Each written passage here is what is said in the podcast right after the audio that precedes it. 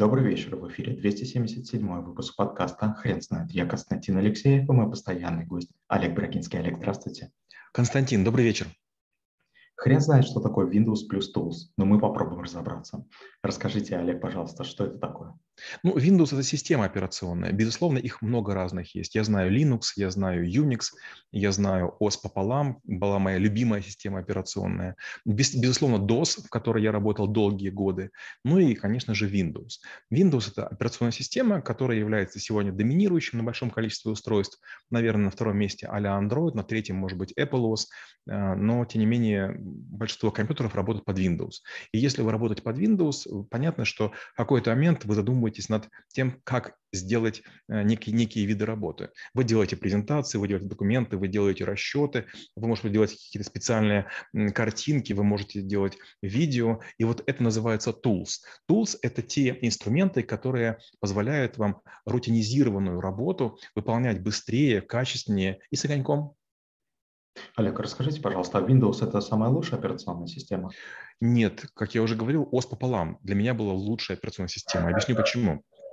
ОС пополам ее разрабатывал IBM, и ребята из IBM, они, конечно, очень тщательно работали над тем, чтобы была высокая совместимость и высокая надежность. Windows, даже если у вас не зависает, поверьте, она очень дырявая. Если вы машину просто оставите и включите диспетчер задач, видите, как сотни, а может быть даже десятки процессов, десятки тысяч процессов что-то там делают. Да, они уходят в стендбай, но время от времени то запускается проверка антивирусов, то индексация, то еще что-то.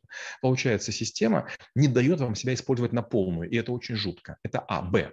Опять же, для систем а-ля Unix, а-ля Linux, а-ля некоторых там типа SmartDOS было совершенно обычным делом, когда вы можете смонтировать драйвер и отмонтировать драйвер. То есть вы в любую секунду запустили драйвер или не запустили, и машины работали годами.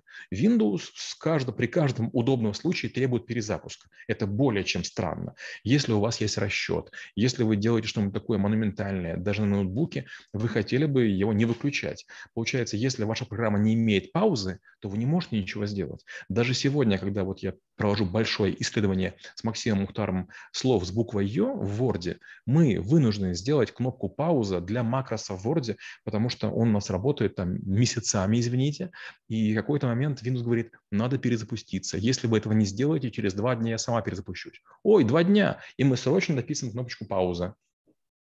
Олег, расскажите, пожалуйста, а можно ли назвать Ubuntu соперником Windows?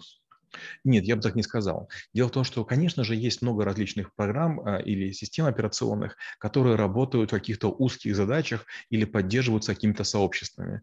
Если вы работаете в какой-то системе, это очень неплохо. Но если в ней не работают ваши клиенты, то у вас почти нет шансов. Например, люди, которые работают на маководов, время от времени вынуждены переключаться с PowerPoint на Keynote. Но нет вариантов. То есть или вы используете формат PDF, который не редактируемый, или вы должны иметь то же самое, что имеет ваш клиент. И вот Ubuntu имеет сложности. Далеко не все программы, которые есть под OS Mac или под Windows, есть под Ubuntu.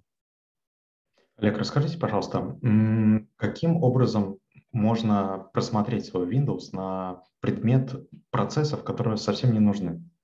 Несколько вариантов есть. Вариант первый – это взять диспетчер задач. И там есть много вкладок. Вы можете нажать на строку меню, нижнюю на статус-бар, правой кнопкой мыши, и там, среди прочего, диспетчер задач. И вы увидите кучу процессов. Но вам это может не помочь. Есть много программ, которые гораздо интереснее. Например, CC Cleaner. Это очень старая авторитетная программа. Чем она хороша? Она практически не приводит к сбоям. Если вы хотите более такой режим автоматизированный, попробуйте Boost Speed. Программа в свое время была очень хороша, сегодня она монстрообразна, то есть она прямо сильно нагружает компьютер, но она позволит вам отключить десятки процессов. Например, с большой вероятностью ваш монитор не поддерживает перо, но Windows по умолчанию на всякий случай оставляет процесс. С большой вероятностью вы не пользуетесь индексированием, скажем, размещаете где-нибудь файлы в какой-то папке, которая вам удобна, но Windows пытается их индексировать. использовать. То есть Windows чересчур универсальна. Она делает много на всякий случай. Если вы понимаете, что делаете, похожими программами вы можете многое убрать. Или используйте Ninja. Ninja – те же самые авторы, которые делают CCEnhancer. Это программа, которая говорит, что у вас есть столько-то процессов, столько-то контекстных задач в меню, и вы удивитесь, вы их не ставили, вы их не запускали, это просто какое-то горе. Еще есть интересные ребята из Екатеринбурга, они делают Регорганайзер. Программа стоит недорого, но что хорошо, среди прочего, она позволяет делать отложенные запуски. Она добавляет к строке запуска программ, которые скрытые, допустим, 400 секунд или 700. Машина быстро запустилась, вы работаете, а в фоне какие-то процессы допускаются. Потому что бывает обидно, у вас уже есть окно, а работать вы не можете. Все жужжит, трещит, шумит, как бы там подгружаются какие-то последние какие-то вещи. Олег, скажите, пожалуйста, а можно ли Windows назвать безопасной системой? Нет, категорически нельзя. Дело в том, что только система программная безопасной быть не может. Даже если вы используете какой-нибудь single sign-on, если вы используете какую-то флешку, какой-то вход по пальцу, по лицу, но это некий вид авторизации. Но авторизованный пользователь, который работает с повышенными правами, он, к сожалению, источник опасности. Я сам себе ставлю системы операционные, но я выхожу из администратора и работаю под пользователем. И если какая-то возникает сложность, я понимаю, что я просто захожу, отключаюсь от интернета, захожу под администратором и могу все вылечить. То есть нельзя работать ни на сервере, ни на рабочей машине с рутовыми правами. Олег, скажите, пожалуйста, я хотел бы спросить про миф, связанный с macOS. Она действительно безопасна и не поддается взлому? Это неправда. Я хакер бывший, и не было еще такой системы, не было такой программы, которую я с коллегами не взломал. У меня было 3 случая, когда лично я программу не взломал. Я обращался к парню, хакеру, он из Украины, мы потом с ним вместе даже работали, он у меня был подчиненным. Его звали Крок-2. Хакерская кличка, не хочу называть имена. Вот, я его очень долго уговаривал, года 4, в конце концов я его заполучил. И вот 3 случая, когда я не взломал, он взломал. И потом я, честно говоря, расслабился, он настолько хорошо программу ломал, что я частенько использовал его. Так вот, скажу так, если у вас есть минимальный отладчик, а отладчик стоит $50, допустим, мой любимый IDA, Interactive Disassembler, вот, все что угодно можно взломать. Мало того, раньше macOS очень хвастливо заявляла, что под ней нет вирусов.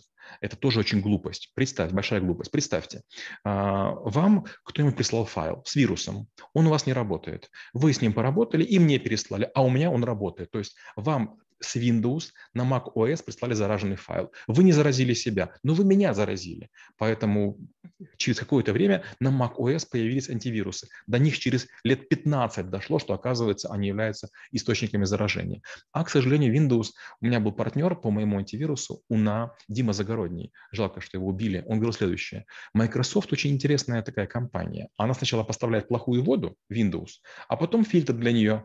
Defender – это антивирус, который типа вот должен фильтровать. Странно. Но опять же, это было начало 2000-х годов, и Windows Defender был просто отвратительный. Мы его притирали.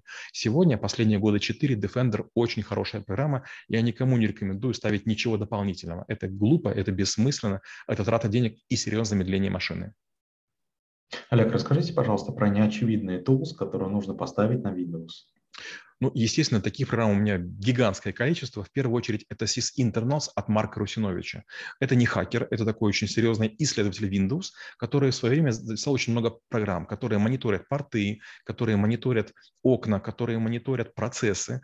Они очень крошечные, они очень эффективные и содержат большое количество настроек. Вы когда запускаете, вы вдруг видите, как будто бы Windows в разрезе, все ее кишки. Это просто потрясающе. Я был очень огорчен, когда Марк Русинович продал этот пакет Microsoft. Он по-прежнему развивает, но он уже находится на Microsoft. И, честно говоря, заметно, что некоторые из функций очень быстро пропали. Поэтому даже сегодня я использую его инструменты где-то 7 или 8-летней давности. Их около сотни. Называется SysInternals, обычно .zip. Sys – это система, internals – это внутренности. Олег, а расскажите, пожалуйста, вы не знаете, в корпорации Microsoft есть ли какие-то отдельные отделы, которые занимаются ресерчем и выявлением уязвимостей в своем Windows?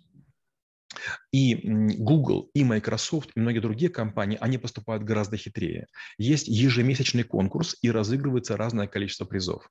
Есть некая градация за получение прав администратора на компьютере обычно платят $50 тысяч. За доступ в память другого приложения платят обычно $20 тысяч. И есть другие разные до $50. И компании до $500,000 в месяц разыгрывают среди хакеров. Есть люди, которые только этим и занимаются день и ночь. Они ставят разные эмуляторы и пытаются взламывать или macOS, или Windows, или Chrome, или какие-то другие софты. И есть люди, которые там стали миллионерами. То есть это такая очень серьезная большая индустрия. Несколько раз я в этих конкурсах участвовал. Заработать $10 тысяч очень легко, 20 и 50 не зарабатывал ни разу. Олег, расскажите, пожалуйста, какое будущее ждет Windows?